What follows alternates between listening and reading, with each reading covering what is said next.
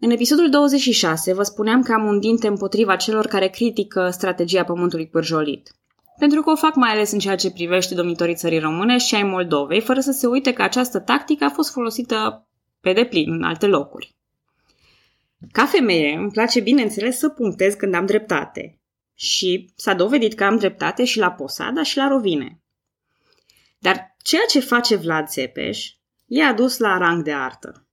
El dozează cu măestrie războiul de uzură și alternează brusc defensiva cu atacuri surpriză, strânsul din dinți cu furia dezlănțuită, diplomația cu teroarea, cumpătarea cu sfidarea.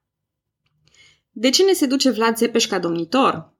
La început mi-a fost destul de greu să găsesc un răspuns, dar cred că tocmai acesta e ingredientul secret, dozajul. Ca un film bun, la a doua vizionare, sau o carte recitită. Deși știm finalul, parcă o frântură din noi trăiește încă o dată povestea, speră că de data aceasta se termină diferit. Eu o să-l numesc în continuare efectul Decebal, în care, deși știm că oponentul mai slab n-are nicio șansă în fața unei forțe imense, totuși sperăm. O frântură din noi crede totuși că Decebal, Țepeș sau Mihai Viteazul merită să câștige. Bună, numele meu este Călina și astăzi, dacă mă va lăsa cățelul, în podcastul Istoria României vorbesc despre luptele lui Vlad Țepeș cu turcii. Știm teoretic că Valahia nu poate sta în fața unui imperiu pe care, să fim serioși, nici forțele unite ale Europei nu l-au putut răpune încă. Știm că Vlad Țepeș, din mica lui țară, nu-și permite luxul de a se opune lui Mehmed cuceritorul, cel care a răpus Marele Constantinopol. Dar haideți să vedem totuși cum s-au petrecut evenimentele spectaculoase dintre 1461 și 1462. Episodul trecut l-am lăsat pe Vlad bine organizat pe plan intern, având la dispoziție o armată loială compusă din țărani și mici boieri. Bine, și mari boieri erau destul de bine ținuți în frâu. Regele maghiar, Matei Corvin, tocmai primise de la papă o sumă importantă de bani, suficient cât pentru a echipa 12.000 de oameni și 10 nave de război. Implicația era destul de clară. O nouă cruciadă. Sigur, probabil că Țepeș nu s-ar fi grăbit prea tare să oprească tributul fără acești doi piloni. Consolidarea internă pe de-o parte, cruciada iminentă și alianța cu Matei Corvin pe de cealaltă parte. Și sigur, sultanul e nemulțumit, dar Vlad îl plimbă cu vorba. Și spune așa că nu are bani, sau că nu poate chiar acum, va plăti mai târziu. Că, uite, de exemplu, războiul cu Sașii l-a lăsat falit, cum să plătească? Sau că ar veni el personal până la Istanbul să-i dea banii, dar uite că nu are nici cui răsa țara. Și, eventual, dacă poate sultanul, să-i trimită un pașă care să-l înlocuiască pe timpul absenței. Și asta era o poveste tare frumoasă și tare înflorită, pe care sultanul totuși e tentat să o creadă. Și ordonă atunci măcar, din toate promisiunile lui, măcar o mie de băieți pe care să-i facă ieniceri. Vlad refuză și asta, așa că turcii trec Dunărea și încearcă să facă rost de băieți pe cont propriu. Domnitorul îi prinde pe acești, cum să le spunem, delegați de recrutare otomani și ați ghicit, îi trage în țeapă. Era picătura care a umplut paharul. Sultanul, plecat în expediția Trebizond pentru a anihila și ultima enclavă bizantină, vă dați seama că nu e deloc încântat.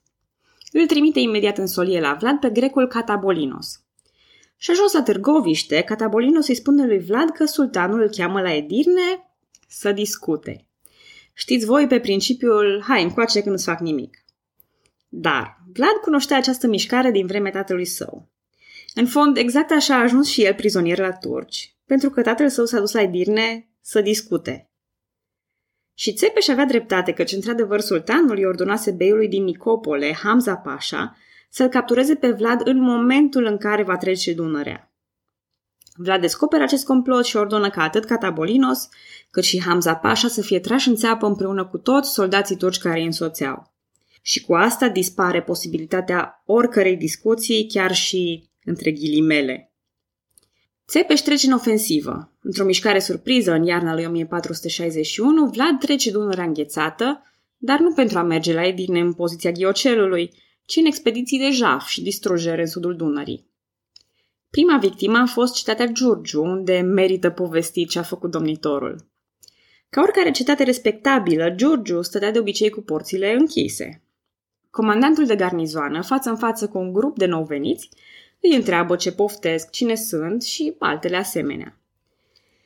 Dar să nu uităm că Țepeș, după copilăria petrecută la înalta poartă, vorbea limba turcă la perfecțiune. Așa că s-a deghizat în turc și pur și simplu i-a ordonat comandantului să deschidă porțile. Probabil servindu-i și o povestioară despre cine l-a trimis, de la cine sunt ordinele și altele asemenea. Porțile sunt deschise de bună voie în fața forțelor lui Vlad, care intră în cetate și o capturează fără eforturi prea mari. Cam genul ăsta de om era Vlad Țepeș. De la Oblucița și până la Novoe Seloș, de la vărsarea Dunării și până în Rahova, Vlad a început să jefuiască și să ardă cetăți și sate. Ocupă chiar și cetatea Nicopole, cu o insolență de neiertat. Or, Vlad știa că sultanul nu îl va ierta. Și apelează atunci la Matei Corvin, căruia îi descrie printr-o scrisoare tot ce a făcut. 23.884 de turci și bulgari uciși, Totul, vorba vine conform scrisorii, pentru onoarea regelui și a regatului maghiar, pentru păstrarea creștinătății și a catolicismului. Apropo, creștinii bulgari au fost cruțați și relocați în țara românească. Regele maghiar îi răspunde la scrisoare în martie 1462 și le asigură pe Vlad că va veni în ajutor. Dar până să plece din Buda în august, campania otomană era deja gata. Dar să nu sărim chiar până la final. Da, gesturile lui Vlad sunt de neiertat, așa că sultanul pornește personal, în fruntea unei mari armate, circa 150.000 de soldați după unele surse, pentru a-l pedepsi pe Vlad.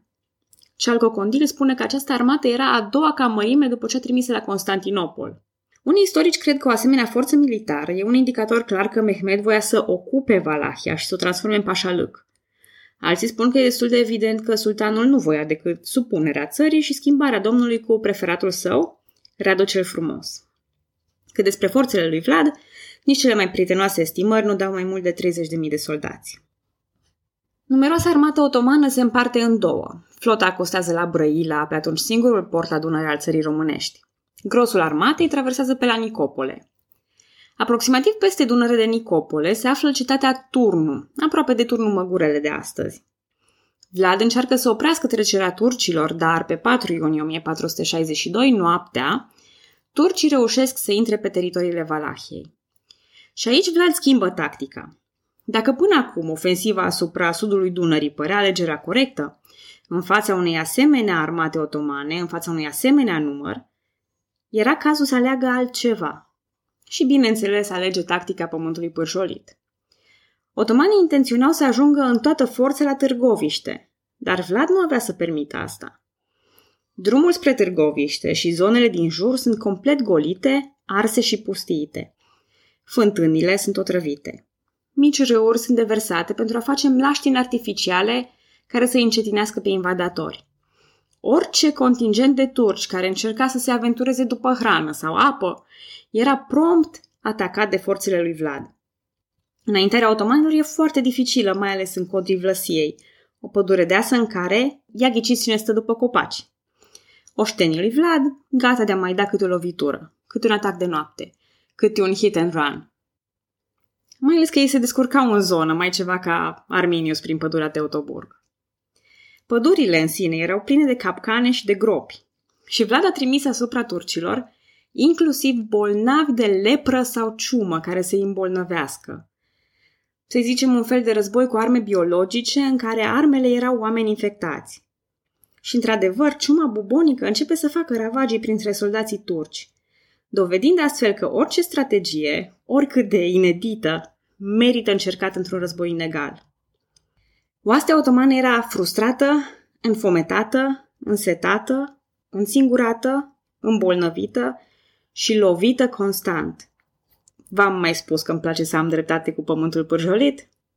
În fine, otomanii ajung în apropiere de Târgoviște și speră că mai devreme sau mai târziu chinul lor va lua sfârșit. Nu pot rezista tentației de a spune țeapă. Târgoviște avea să fie o altă amintire neplăcută. Turcii campează în sudul orașului, ridicând palisade de apărare. Cealcocondil spune că Vlad ar fi inspectat tabăra inamică în timpul zilei, deghizat ca turc, pentru a afla modul în care este organizată. De exemplu, ce putea interesa? Unde sunt animalele de tracțiune sau de povară? Unde sunt poziționați ienicerii? Azapii, cavaleria sau căpeteniile. Poate îl interesa chiar unde e cortul sultanului. E, acum există o explicație mai simplă a cunoștințelor lui Vlad despre tabăra otomană. Mult mai simplă decât o a doua deghizare perfectă în turc. Întâi și întâi deoarece majoritatea armatelor practică un model 1 la 1 de campare corespunzător organizării în luptă. Adică dacă ienicerii stau în față în luptă, ei vor sta în partea din față a taberei. Sultanul e de obicei în mijlocul taberei, iar cortul lui diferă de corturile simple ale soldaților, așa cum armura lui e diferită în bătălie. Cine nu participă la luptă, spre exemplu, animalele de povară, personalul auxiliar sau chiar femeile aduse de otomani pentru distracția trupelor, toate acestea sunt de obicei în spatele, înspre spatele arii de campare. Vlad Țepeș cunoștea dispunerea otomană din lupte și din timpul captivității sale. Deci aici tind să nu cred povestea lui Cealcocondil. Nu e imposibil, dar briciul Iocam spune că Țepeș probabil nu a intrat în tabăra otomană în timpul zilei. La vreo câteva ore după lăsarea întunericului, în noaptea dintre 16 și 17 iunie 1462, Țepeș își împarte forțele în două. Pe de o parte a taberei era el, însoțit de aproximativ 10.000 sau maxim 24.000 de soldați, depinde ca de obicei de sursă. Pe de cealaltă parte era un contingent în frunte cu boierul Galeș, care primise ordine stricte de a lansa atacul deodată cu Vlad. Scopul era ca atacul din două direcții, prin spatele taberei otomane, să creeze panică și să ajungă chiar până la cortul sultanului, unde acesta să fie asasinat. Zis și făcut, Țepeș pătrunde prin palisada ușoară a taberei otomane, prin spate sau prin sud-vest, în zona unde erau ținute animalele. Dar o parte din forțele lui acroșează trupele otomane mai devreme decât au anticipat, ceea ce îi precipită planurile lui Vlad. Totul e o chestiune de timp și de exactitatea manevrelor. Trebuie să treacă cât mai repede prin centrul format din trupe de cavalerie și să ajungă la cortul sultanului. Și aici Vlad înțelege foarte bine care sunt avantajele lui. Această cavalerie era pe jos, năucă, proaspăt trezită din somn și neechipată. Un contingent de infanteriști s-ar fi putut organiza mult mai rapid, dar cavaleria era cumva în afara zonei de confort. O soluție simplă și de efect a fost și tăierea sforilor care țineau corturile, adăugând minute prețioase în care oamenii lui Vlad puteau ocoli efectiv acești inamici incapacitați. Una peste alta, Vlad reușește să treacă relativ eficient de zona centrală și să avanseze spre corturile marilor căpetenii. Însă, uitându-se în dreapta, nu îl vede pe Galeș și pe oamenii lui. Nu se știe exact de ce. Ori din lipsa curajului, ori dintr-o trădare, ori din dificultatea execuției manevrelor în sincronizare completă. Dar Galeș și efectivele sale nu au atacat tabăra otomană și au lăsat trupele lui Vlad singure în acest efort. Dar nu era timp pentru Țepeș să se gândească la toate astea acum. Între cavaleria de centru și cortul lui Mehmed nu ar fi trebuit să fie alte obstacole. E, asta în mod obișnuit. Dacă ați sărit peste episodul 30, Ibricul Otoman, vă reamintesc că trupele de elită ale otomanilor erau ienicerii. Luați din țările subjugate încă din copilărie și educați din punct de vedere militar, ienicerii erau un corp de armată foarte disciplinat – foarte bine echipat și foarte dedicat sultanului, aproape de fanatism. Tocmai aceștia, auzind atacul lui Vlad, au traversat zona corturilor de căpetenii și s-au interpus între cavaleria copleșită de Vlad și sultan. Dacă manevrele ar fi mers perfect, sau dacă Galeș ar fi apărut cu propriul contingent, ienicerii nu ar fi avut timp să intervină. Dar iată că ei erau aici.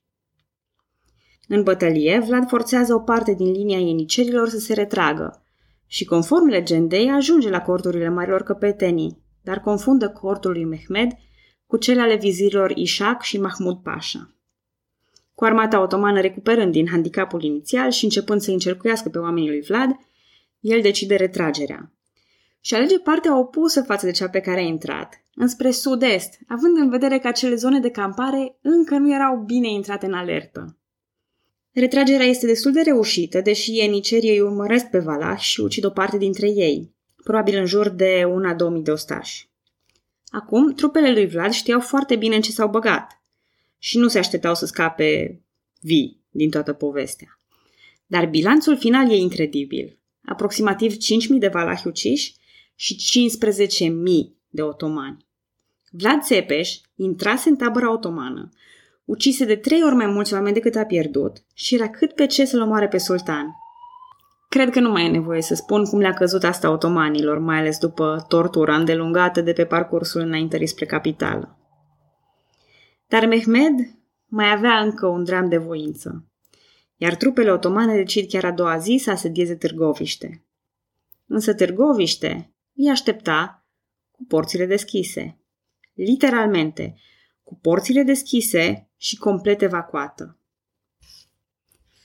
Dar Țepeș nu plecase din oraș fără a pregăti un adevărat spectacol al groazei. În jur de 20.000 de turci erau trași în țeapă, într-o adevărată pădure de cadavre înălțate. Hamza Pașa ocupa cea mai înaltă țeavă, fiind cel mai înalt în grad. Cronica turcă declară asta ca fiind o victorie, căci valahii erau retrași, dar toate celelalte surse spun că sultanul și oamenii lui au fost pur și simplu îngroziți și s-au retras în fața unor asemenea orori. Pe 22 iunie, turcii se decid să atace Brăila, iar Ștefan cel Mare atacă cetatea Chilia, prinzând o oportunitate de a o integra Moldovei. Acum, nu știu dacă l-ați uitat pe Ștefan, prietenul, aliatul și vărul lui Vlad Țepeș, cât am vorbit noi despre bătăliile cu turcii. Și poate v-ați întrebat unde e Ștefan când e atâta nevoie de el. Eh, aparent relațiile dintre țara românească și Moldova se răciseră. Dar mai mult de atât nu pot să spun nici eu. Cert este că Ștefan încearcă acum să preia Chilia de la vărul și prietenul său. Vlad s-a grăbit cu o parte din armată spre Chilia, lăsând doar șase mii de soldați ca să încurce pe otomani în retragere. Și da, a reușit să apere Chilia. Ștefan a fost rănit la picior în timpul asediului Chiliei, dar despre asta sper să am timp să povestesc și în alte episoade. Brăila, între timp, a fost arsă de otomani pe 29 iunie. În țara românească, sultanul îl lasă pe Radu cel Frumos, sprijinit de o parte a armatei otomane. La 11 iulie deja, Mehmed al II-lea, cuceritorul Constantinopolului, era deja la Edirne, proclamând marea victorie asupra lui Vlad Țepeș. Rocada cu Radu cel Frumos funcționează. Deși Vlad era câștigătorul moral al bătăliilor cu turcii și a câștigat două bătălii chiar împotriva lui Radu, iată că tot mai mulți boieri dezertează și se supun lui Radu. Vlad se retrage în Carpați, așteptând ajutor din partea lui Matei Corvin pentru a-și recăpăta tronul. Sași, amintindu-și că Vlad nu le-a fost prea favorabil, recomandă în schimb ca Matei să-l recunoască pe Radu. Mai ales că Radu le promite și o confirmare a privilegiilor comerciale și o despăcubire în bani pentru toate la câte au fost supuși. Mai mult, Matei Corvin nu-și dorește un război anti-otoman. Se pare că Matei totuși nu era tatăl lui care ar fi sărit cu orice preț la această ocazie. La ordinele regelui maghiar, Vlad e capturat lângă Rucăr și luat în prizonierat. Papa și venețienii, care tocmai cei trimiseră lui Matei Corvin sprijin financiar pentru o campanie anti-otomană, se întreabă totuși de ce, adică Matei a primit bani pe motiv că vrea să se bată cu turcii. Iar acum îi închide pe Vlad, Vlad care putea fi un bun aliat? Ca răspuns, Matei prezintă un motiv bun. El trimite papei trei scrisori, teoretic scrise de Vlad, lui Mehmed, Mahmud Pasha și Stefan cel Mare. Conform scrisorilor, Vlad voia să se alieze cu armata sultanului împotriva maghiarilor dacă sultanul îl va repune pe tron. Acum, majoritatea istoricilor cred că aceste scrisori sunt falsuri și chiar falsuri grosolane. Stilul de scriere nu corespunde, compoziția e dubioasă și latina e stângace, complet diferită de alte scrisori ale lui Vlad.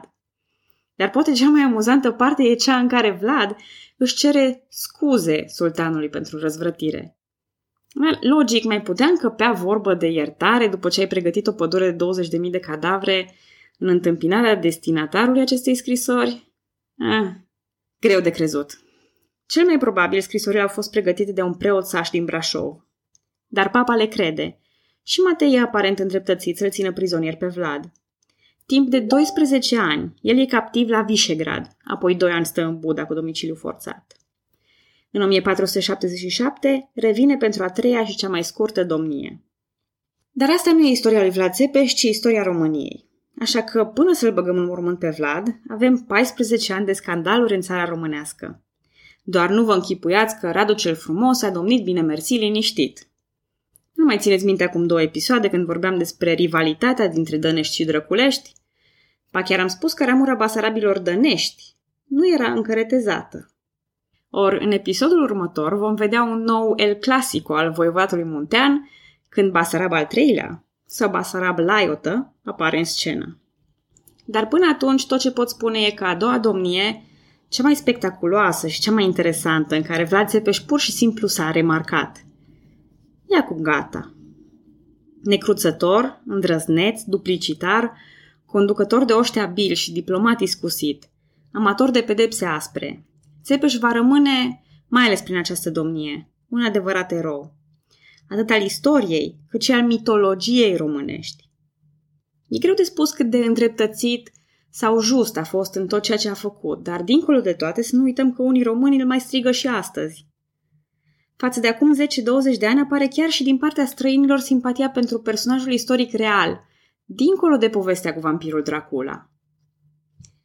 Și dincolo de toate, Țepeș aproape l-a ucis pe sultan și l-a trimis cu coada între picioare înapoi acasă. Dar în decurs de câteva zile, același Vlad a fost părăsit de aliați și de boieri, dovedind că ne place tare mult să-l strigăm pe Țepeș, dar asta nu înseamnă că îl și merităm. Pe data viitoare!